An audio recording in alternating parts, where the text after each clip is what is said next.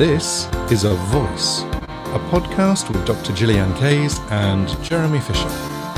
This is a voice. Hello, and welcome to This is a Voice Season 6, Episode 2. the podcast where we get vocal about voice. And this is the PEVoC Experience Part 2. So we're back at the Pan European Voice Conference, and this time we're going to be talking about what we did. Jeremy, how was it for you doing your very first workshop at a voice science conference? Um, probably one of the scariest things I've done, uh, a lot scarier than doing most of the concerts I've ever done in my life. Uh, it was really fascinating because there's so much about it that, I mean, you have your presentation, but you have no idea how many people are going to be there. Or if you're even going to have an audience at all. So, um, yeah, there were a lot of pluses. I mean, fantastic space to work in. It was the concert hall, and I think it's a 600 seater theater Really lovely. And a full Concert D Steinway Grand, which was beautiful. I wasn't originally going to play the piano, but being presented with that, I just went, well, I'll play the piano You anyway. just couldn't resist, Yes. could you? So my uh, my workshop was called Get On, Sing, Get Off, and it was all about tone onsets and offsets, which is how you start and finish a note. And it was sort of um, I I had an hour to play with, which is quite a long time for something like this. So I started with some industry examples, uh, some videos of people demonstrating onsets and offsets, and in fact. What makes it quite difficult to find the industry examples is I really wanted people who would demonstrate an onset or an offset several times in a sentence. And that's quite hard to find because singers are incredibly creative and they will use whatever onset and offset works for them. But I did find a whole load of glottal onsets and offsets from Beyonce, bless her. So, um, That's a very well known number, isn't it? it was, yeah. We'll put it in the show notes, maybe. Yes, we will. People can listen. Yeah, I'm, I'm going to show you exactly the point in the in the video that she's she does that. So we'll put that in the show notes. And then I found I was so pleased to find this uh, Lizzo. Love what Lizzo does. Love the singing. Drama. Oh yeah, and uh, so I was looking for yodel flip onsets and offsets, and she does I think five of them in a row, um, which was in a song called "Cuz I Love You." And it's got such an emotional impact, hasn't it? And Oh, absolutely. this was one of the premises of the workshop, not just learning how to do the different onsets for fun and control, but also raising people's awareness that you can use them as emotional cues. Yes. The premise, in a way, was that I was going to sing a line of a song, keep the line of the song exactly the same as far as I could, but then mm. change the way I started the line and finished the line. So the tone mm. onset and offset at the end. Mm-hmm. And I did, um, I just, I just want to uh, say I had a third excerpt, which was wonderful, which is a group that I'd never heard of called Soulounge. Mm. And the lead singer at that particular recording was Roger Cicero, who's a German jazz singer, was a German jazz singer, he's now died um, and a song called "How Come You Don't Call Me Anymore," and that was really unusual. I was so pleased to find this. It was um, it was given to me by one of our accreditation people, Jan. Thank you, Jan. Jan Jinkinson, thank you. Such a great example, and it's a man doing a yodel flip on set. But what normally happens in a yodel flip is you flip from up to down. So it's her, her. It's basically falsetto to chest or M2 to M1, whichever way you want to describe it. What was unusual about this particular song is that he does it the other way around. So he goes from an M1 to an M2 or a, a chest to a falsetto.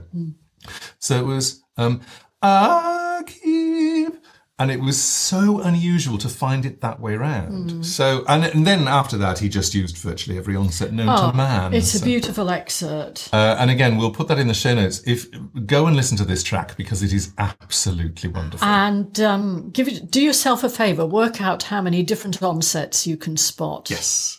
And what you would call them. Yeah. So um, this the workshop was basically in three parts. The first part was demonstrating uh, industry examples uh, with recordings. The second part was me doing nine different tone onsets and offsets in a row, and I'd given people a handout to say what is the emotion that that this does for you. It's very difficult to actually word that question, but it was basically what emotional reaction do you have to the sentence with that onset mm-hmm, mm-hmm. or that offset? Was it the same as the previous sentence? In which case, put same. If you ever want to hear someone really break down with a fine tooth comb a different onset and note approach by using the same phrase but hmm. doing it in different ways, Mm. um, Jeremy is masterful at it. I was it was huge fun. So I did mm. nine in a row. And that was I think that was the thing I was the most nervous about. Because when you get nervous, you know, you're not quite sure what your voice is going to do and what's mm-hmm. going to come out. And mm-hmm. because I was doing stuff that was so precise, mm. I really needed to be fully on top of what I was doing. Um, so that was part two, where I demonstrated and people made notes. And then part three, which was the main part of the workshop, was I'm going to take everybody through how you do, hopefully, all nine of the onsets and offsets. And in fact, I finished 10 minutes early. And so we ended up doing combinations as well. So I think I did 11 or 12 altogether. It was quite fun, actually, because what happens with um, these kind of events, often there's, I mean, there were eight concurrent events. Yes. So people can sometimes, you know, move in and out. They'll stay for half the workshop and move out. There are a group of people who came in, I think about halfway through, and they very politely went up into the balcony.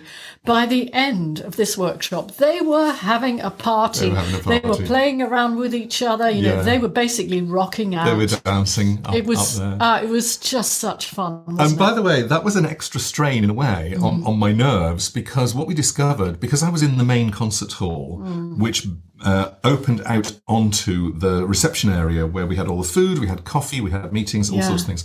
What I didn't realize until I got there was that whatever was being put on in the concert hall was piped out into the into the, the main reception area.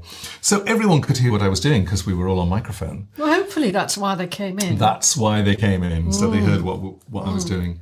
So that was huge fun, and um, we we actually got through all of them, and then I made everybody go through all of them in a row and make comments on them. So that was great fun, and I'm I'm so pleased that we've done this workshop. That's my first outing of that workshop, but I have done quite a lot of what we did. Um, I, most of the tone onsets and offsets are already on the Learning Lounge In, They- in uh, for- best practice update. yeah, and you you can put a link to that, can't you? You can put a link to that specific Yep. Video. Unfortunately, we didn't record this workshop, but Yeah. we did record the best practice update presentation, which was a five-hour presentation. I think we did Mm. And it with was- all sorts of things in it. It was with a large group of people. And when you hear Yeah. these done chorally, Yeah. it's also fascinating. Because if you do work with ensembles and, and choir groups, you know, quite often people will, will have an onset that they favour. Mm. And if you really want a very kind of coherent and coordinated performance, getting people to do the same onset and in time together, that's a powerful thing. And I have to say, I think onsets and offsets are really, really useful to help people change style. Mm. Change style, change genre. Because so many genres um, have a particular group of onsets or offsets that Mm. they love. And uh, just as a sort of little end view, end note, um, there was somebody sitting on the back row. Uh, and I asked for questions at the end, questions or comments, and he loved what we were doing. And then he said, "But isn't it? Doesn't it? Doesn't it come across as fake when you're basically, you know, telling people to do this?" And I said, "You know, basically, thank you for reminding me because there is one more sentence that I forgot to say, which is I teach people to do all of these onsets, and it's really precise and really specific. And then once you've got them, make them your own." Mm-hmm. And that means they stop becoming fake and they just become part of the massive toolbox that you have as a singer where you go, oh, I could do that one. Or you don't even do that sometimes. You just make the sounds mm. because that's what singers do. It's also what we do when we speak, isn't it? Yes. Oh, and he was so keen because he's been talking about onsets and offsets in acting. Mm. Um, and he, I mean, he basically said to me, I thought I was the only one in the world who was doing this. And then I come to your workshop and you do it all the time. He was very into phonetics, and Yes. he could see the links between the phonetic literature and um, this work that we were doing, Yes. which absolutely gladdened our hearts, Absolutely, didn't it? Yeah. So that was my workshop. Um, very relieved to have done it. Uh, I have to say, once we started and I got into working with the audience, that was great. Um, so very happy to do it and very happy to do it again, actually. Yeah, very much so. It's a very powerful workshop, even though it, it looks really straightforward on paper. So, if you want to hear uh, some of the things that I was doing, I'm sorry we didn't record the actual workshop, but they are all in the Learning Lounge. Uh, so, join the Learning Lounge and go and look at Best Practice Update. And I think it's videos 629C, something like that. Hmm, okay, so nifty little call to action there, people. Do it. Yeah. Well, let's talk about me. Let's talk about your round table. Yes. Um, I mean, I, we said in the previous ep- episode what a round table is, and basically Gillyanne was invited to chair a round table, which means she gets to invite whoever she wants. Or I could invite people to come and play. It was really, really nice. So the way this round table came about was that um, a couple of years back, because PEVoC was delayed by one year, it should have been in 2021. Um, Allan Vurma got in touch with me because he, he wanted some uh, contact names in the UK. And he said, if you have any idea, you know, for events or kind of keynotes for us at PEVoC, you know, do share them. And I said, well, I think we need some kind of conversation about the links between voice science and singing voice pedagogy. Yep. And uh, I sort of naughtily waved the title Voice Science Do We Need It in front of him. And nothing much happened for a while because PEVoC didn't happen. And then eventually I had an email from him and it felt like it was out of the blue from him and Christelle um, Carling saying, uh, we'd like you to do this round table. Would you consider doing it? And I thought, would I ever? So the official title is Voice Science Do We Need It? Finding Meeting Points Between the Science and the Craft. So it's a little bit of a softer, you know, It's uh, an- subtitle. It's an interesting one, isn't it? Because there is a lot of communication now that didn't used to be between voice scientists and the practitioners, the singing teachers, the vocal pedagogue. Pedagogues. There is more communication, but what's so fascinating for me is that they do speak entirely different languages. Mm-hmm, mm-hmm. And sometimes there's communication and sometimes there's miscommunication. And sometimes people use phraseology that is specific to them that the other mm-hmm. person may or may not understand. There's a lot of things going on. Yeah, I mean, in voice science, um, particularly with the hard scientists, it's about controlling variables. And of course, the singer in the room is a variable for a singing teacher. Yeah. Um, and also in voice science, you know, we define parameters and we um, will define our terminology. And you will all know if you're a, a singing teacher or even a voice teacher that people use different words for the same thing. We even use different words for the same thing with individual clients. And sometimes the same word means different things. yeah, I think actually that singing teachers need to be multilexical because we're always working with that individual. So if, you, you're going to be a singing teacher who is client focused, then you need to know what that client, what that singer in front of you uses in their heads. You know, how they describe the sound themselves to, to themselves. And if you listened to our previous podcast, episode one from series six, you'll have heard us talking about um, Allan Vurma's keynote Yeah. And also Johan Sundberg's keynote. And they, both of them touched on this, that some of the words and the terminology and the concepts we have in singing voice pedagogy actually aren't demonstrable through science. Yes. Or um, what was found was not what we expected. Yes. And actually, you and I love that, didn't we? Yeah, absolutely. Yeah. So you invited five people I onto your round did. table. First of all, tell us who they were. Right. Um, my um, very much loved colleague in Australia, Irene Bartlett, Irene, who is head of the voice pedagogy program at Griffith University, amazing program. a unique program. and she beamed in from Australia. Yeah. Now, three people that I put in the hard science department um, Nathalie Henrich Bernardoni from France, Nathalie, Allan Vurma from Estonia, Allan was there. yeah, and Christian Herbst, who I think is from Austria. Christian, Christian. don't kill me if I got this wrong. Kill her. yeah. Austria or Germany. Yeah. And uh, from Germany, uh, we had what we called our wild card, who was suggested by Allan to kind of represent, if you like, the other camp, so that we weren't just I don't know, preaching from the table that said, we love voice science. In fact, that isn't how it panned out anyway. But um, Kirsten Schötteldreier is very much, um, she's a, a coach and a, a singing teacher and a performance coach. She would describe herself as working um, transformationally with breath. So transformational breath work And energy. energy work. And Yeah. actually her work is really super to watch. So I'm not sure if we're able to put a, a link to her social media or something. Check find this something. out. Yeah. Um, I was particularly thrilled watching Kirsten's masterclass, and in fact, uh, during the round table, she played another video of a masterclass, and it was so lovely for me because I saw so much of the work that I do in the work that she does, and that's it's when you see that you get a validation of what you what you do and who you are. Uh, so that was very. I actually got quite emotional in the round table, seeing somebody doing very much what I do uh, at the level she does it. It was great. So I'm just going to give, you know, very broad sweeps of headlines from this. Um, Irene and I share very similar views. I mean, all of us share very similar views on singing voice pedagogy.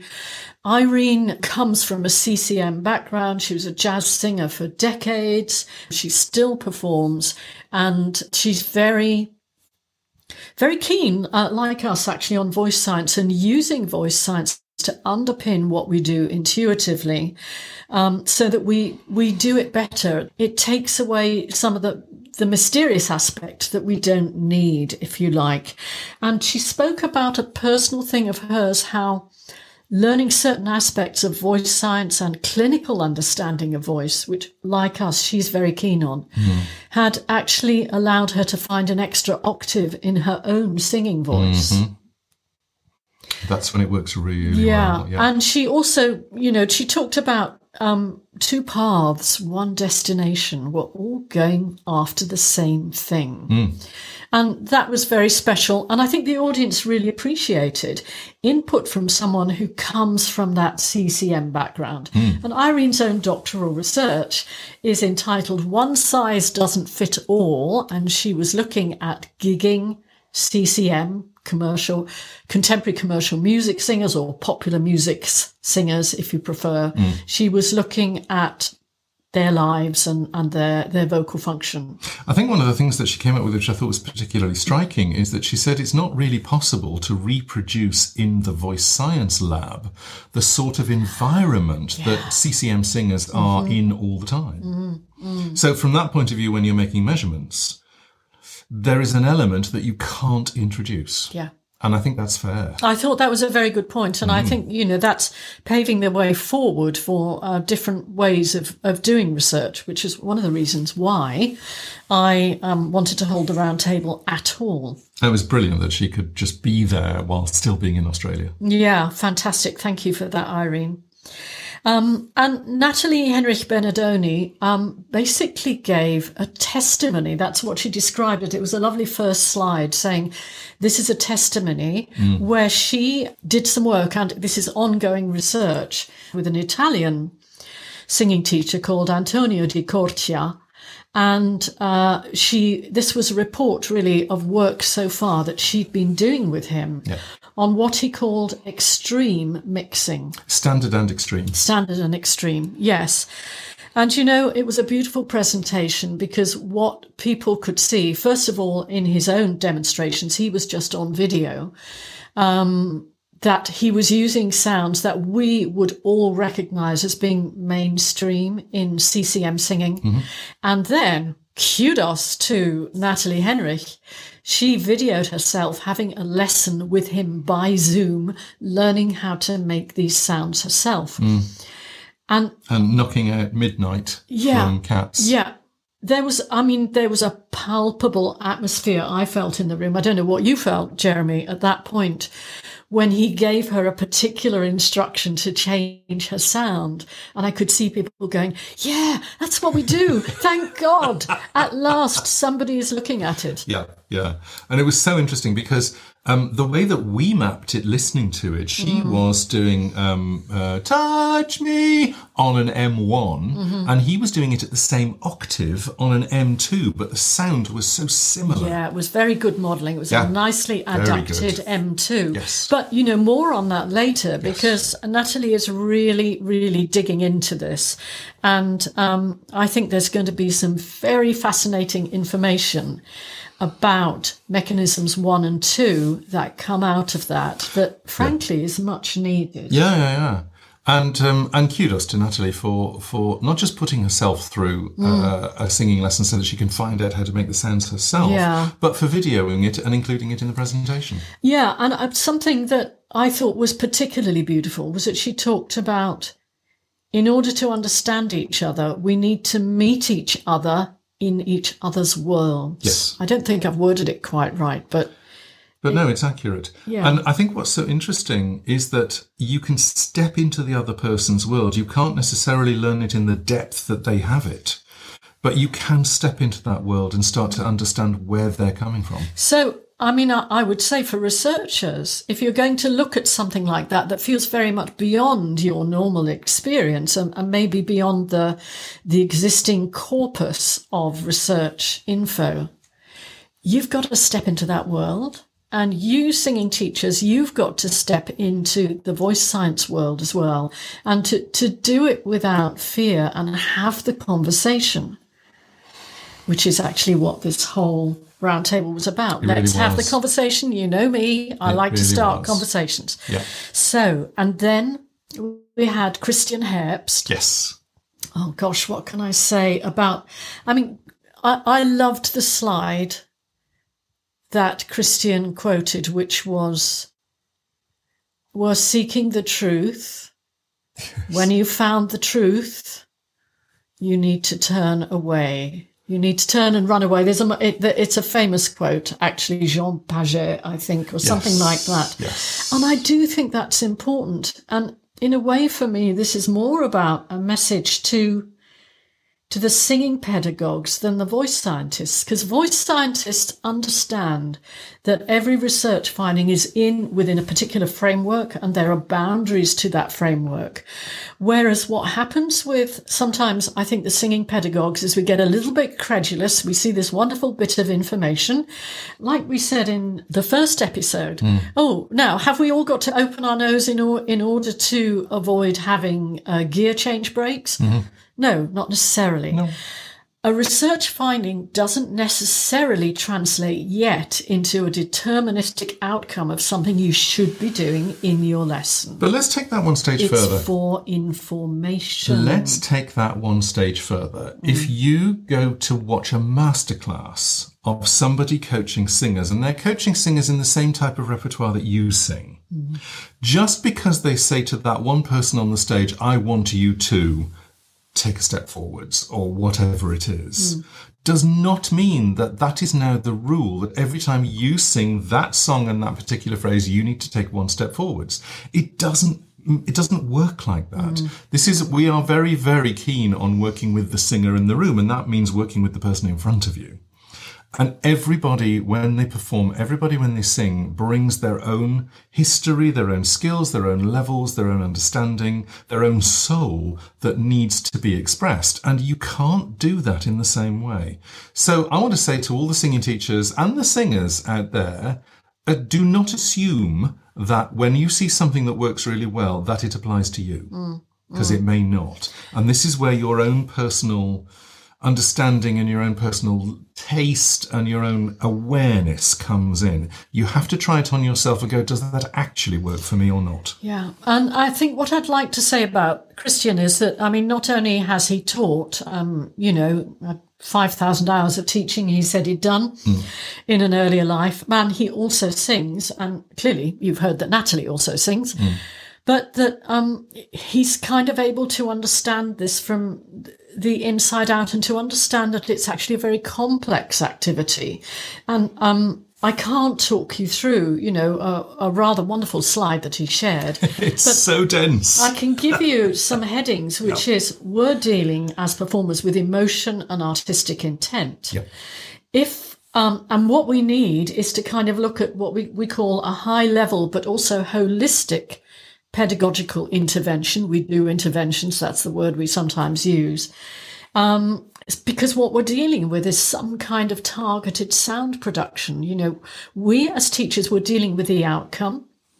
We need the knowledge to know what that intervention might be. Yes. What And can we holistic is good. what can we say to the singer that will enable them to get to the sound, the feel, the emotion, the expression that they want? Mm. And I think there was something that struck me very much about what Christian said. And he said, he talked about this um, first level, which is high level holistic pedagogical intervention, mm-hmm. which is basically what instructions can the singing teacher give to the singer to get them to the place the singer wants to be. Mm. And he said, if that works, we can stop there. Yes, he did. That's I it. remember. That's it. That's Yeah. all you need. It's when that doesn't work, um, and you've tried different forms of communication, but you still can't get the singer there. Mm. That's when the voice science really comes in and goes, okay, what's happening? Mm-hmm. What is it that you need to do? What is it that we think we have to do? What's the target? Can we now analyze what's going on and then come up with some different things that are going to work? And that underpins very much our approach and Hmm. Irene's approach. Very much. I mean, this is the, the thing for me. And it's possibly because, you know, Gillyanne is a singing teacher, I'm a voice coach. So we all already, we come from two slightly different backgrounds mm. and understandings of how voice and performance works. So when you then bring a third person in who is voice science based, all three of us have skills and levels of understanding that the other doesn't. And you bring those, all three of those together, and you've got something very powerful. So I'm going to talk a little bit about our wild card. Kirsten, thank you for being our wild card. Yes. And also, if you get to listen to this, thank you for the many fascinating conversations that we had about the voice. Kirsten, I think very sensibly, uh, just after a, a couple of moments introduction, played for us a video that she'd got, which uh, showed how she works with singers, how she works with the orchestra, and how she works with the audience.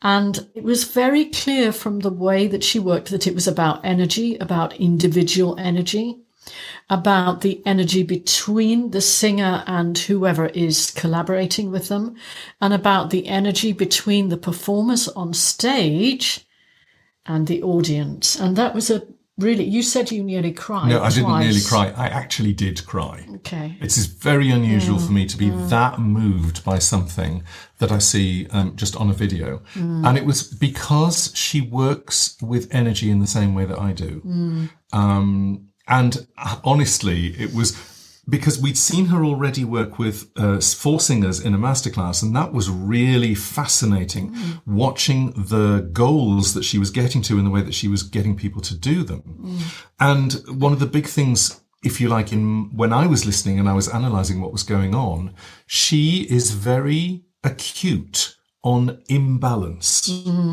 So that somebody would be singing, and it was all classical arias. Uh, somebody would be singing um, Ach, ich Ach, fühl's. ich fühl's from uh, Mozart's Die Zauberflöte, uh, Pamina's aria, and but working her voice too hard. And so um, Kristen went a very interesting and unusual way to get her to rebalance what she was doing, and it worked, and it was so much better.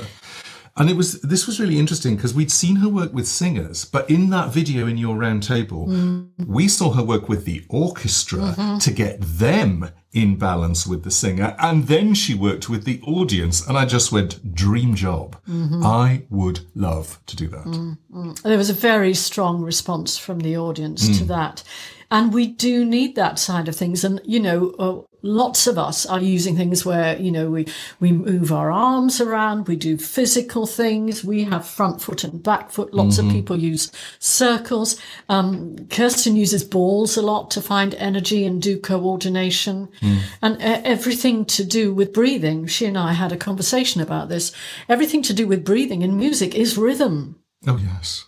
So, um, Absolutely. yeah. And so it was wonderful to have that. And, you know, kudos to Kirsten for sitting there listening to these more kind of pedagogical, you know, discussions and then kind of more up from the hard science side and going, yeah, but I have something to contribute here. I and think- actually, she loved Christian's very complicated Yes. slide, didn't she? She did. She did. Mm. She was taking pictures of it.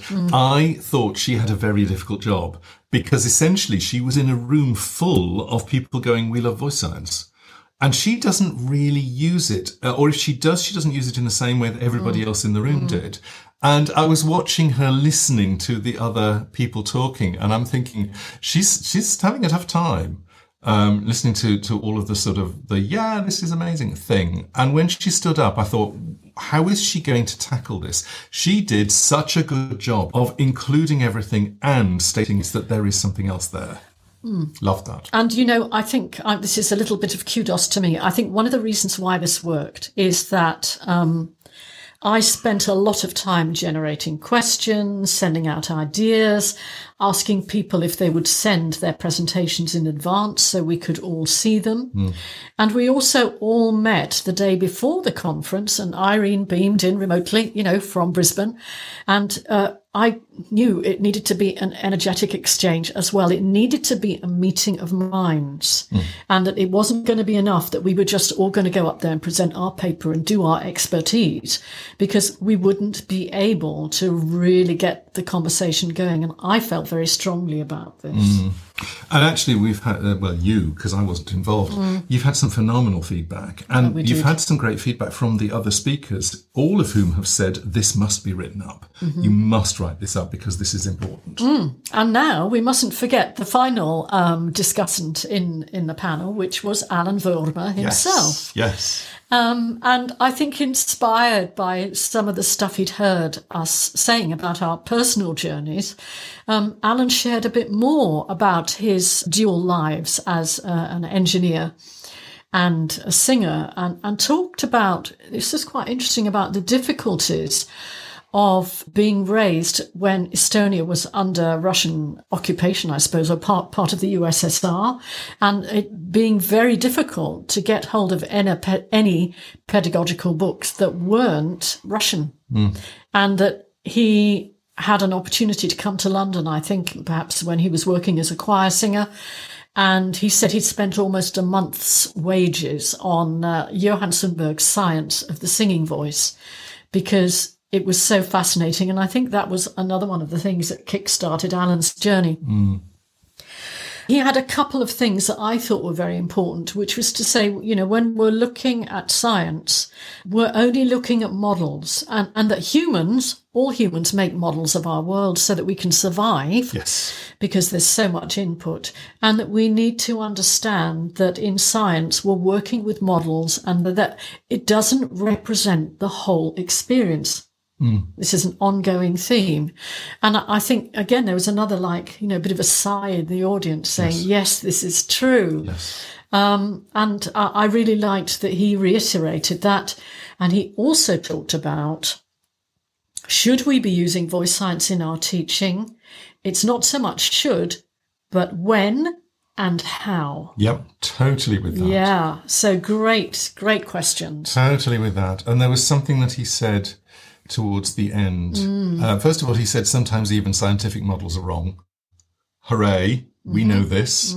Uh, and the singer or voice teacher cannot trust science 100%. We also know this. Yeah. Uh, there was something that I came up with, and I actually wrote it down almost on the first day, of the, the divide between the singer and the voice teacher. Uh, the, sing, the singer voice teacher and the voice scientist. Uh, and then we were talking about what to believe, if you like. And I wanted to say to the voice scientists, acknowledge the experience of the singing teacher, but don't listen to the language they use. Don't take it on trust.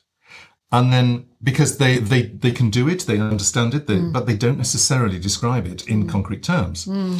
And also, I wanted to say to the singing teachers, understand that the voice science has a very specific usage and a very specific focus that is within each paper. Mm. And that what you read in a conclusion of a paper will not apply across the board. Mm.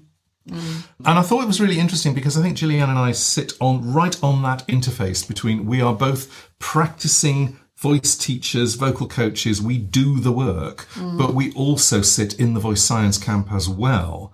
Uh, and I thought that was, a, it's a really interesting place to be because that is a real crossover point. Yes, and that just brings me to why I chose the people that I chose. Nice. which was both Irene Bartlett and I have a foot in both camps. We're on the coal face. We're working with singers, we're working with teachers, and we have both engaged in doctoral research. So we understand what research is. I wouldn't describe myself as a voice scientist, and I don't think Irene would either, but we are both researchers. And that helps us to understand the framework of research. Absolutely. And we're both fans of using the research to underpin what we do and get more uh, and be more informed. We also both recognize the limitations of research. At its best, it gives you a deeper understanding. Mm, At its worst, it just gets in the way. And I invited Nathalie and Christian and Allan because I knew, first of all, that all of them sang or had taught or were still teaching. Allan is still teaching. Um, and I knew that they were all active in disseminating voice science information to the community so that they, they had a real interest in having this conversation. And then once Allan had proposed Kirsten to me, and I was a little bit trepidatious to begin with, but I went on online and I had a look at one of her YouTube videos and I thought, oh, Qigong, Tai Chi. Oh, right. Okay. I recognize that. Yes. And also, if you watch any of Kirsten's stuff, it's a dynamic personality. And I thought, this lady is going to hold her own. She will be a brilliant person in the conversation. And I think it's it was that the joint energy that we brought that made it such a success. And I'm so grateful to my co-discussants because um, it actually was an amazing first roundtable chair experience for me. And as Jeremy said, the feedback we've had is phenomenal. And not just from the singing teachers, also from the voice scientists.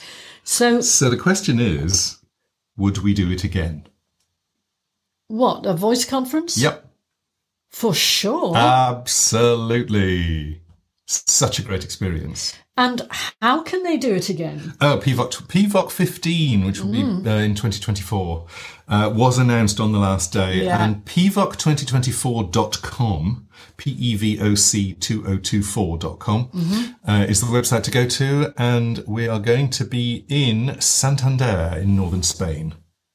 September 2024. Yeah, and the conference centre, I think, is about 100 metres from the beach. It is, it is, yes. Sounds the good beach. to me. Yeah. Sounds good to me. So we'll be there. Yeah. And that'll be that'll be you won't have broken your your run since 2003. no, I have no intention of breaking my run. So um, what we're saying is if you see a voice conference like this, uh, go because it is an extraordinary experience. Mm-hmm. Take care of yourself while you're there because Mm. it is also a smack in the face of information. Mm-hmm. Um, but enjoy yourself, meet people, talk to people, get connections. Yeah, you're going to grow. Oh, and we didn't give the title. Oh, the title for um, PEVoC 15 is Voice Moves the World. Isn't that lovely? Yes. So that's it. Okay. We're done. Um, we will see you next time. Bye. Bye bye.